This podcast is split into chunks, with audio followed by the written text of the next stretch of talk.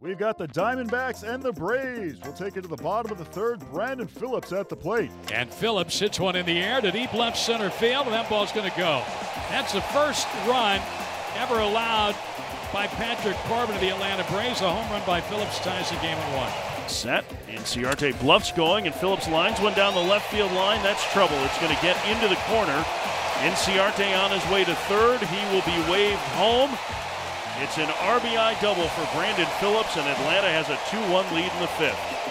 Here's the 0 1. Goldie lines a base hit into center field.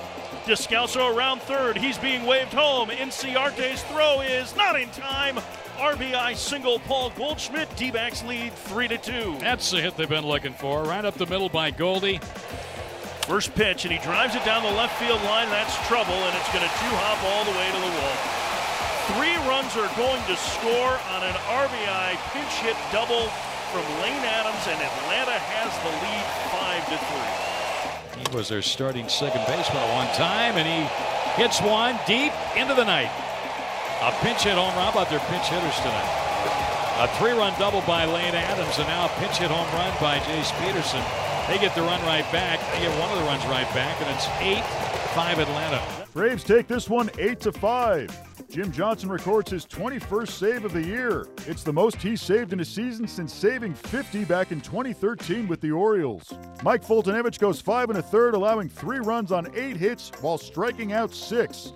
Patrick Corbin gets the no decision. He goes five innings, allowing two runs on six hits with six strikeouts. Here's what he had to say in the Diamondbacks' eight to five loss. No, I felt good. Um, was just frustrated with um, the pitch to Ender there, the slider, um, with two outs where he got a hit, and then um, that run ended up scoring. I just got to throw a better pitch there. And yeah, I mean, yeah, it's frustrating coming out for sure. You want to be out there and go deep as you can, but that's the National League. It's there's tough decisions there, and yeah, you're just frustrated at times. But uh, if if I got out of that inning before, I'd probably still still go out. So. Torey Lovullo and the Diamondbacks unable to pull it off against the Braves on Saturday as they lose eight to five. Here's what he had to say. He was actually throwing the ball okay. Um, I think the mistake that was uh, made was to Adams. And actually, Swanson's 3 2 um, uh, pitch was close, but obviously it was a ball. And uh, he gets on base, but you kind of put yourself in a position where you can't make a mistake, and Adams took advantage of it. But you got a couple of infield hits, you got a ball at the end of the bat.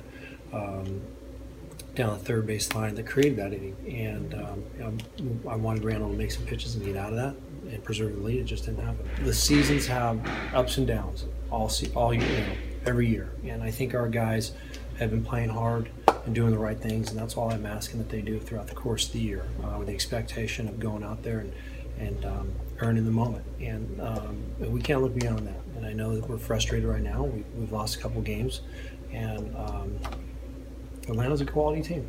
They're a good baseball team. So we got to come out tomorrow. So all we can do is turn the page and be ready for our day game. Series wraps up on Sunday. Zack Godley will take the hill for the D backs. He'll square off against Jaime Garcia.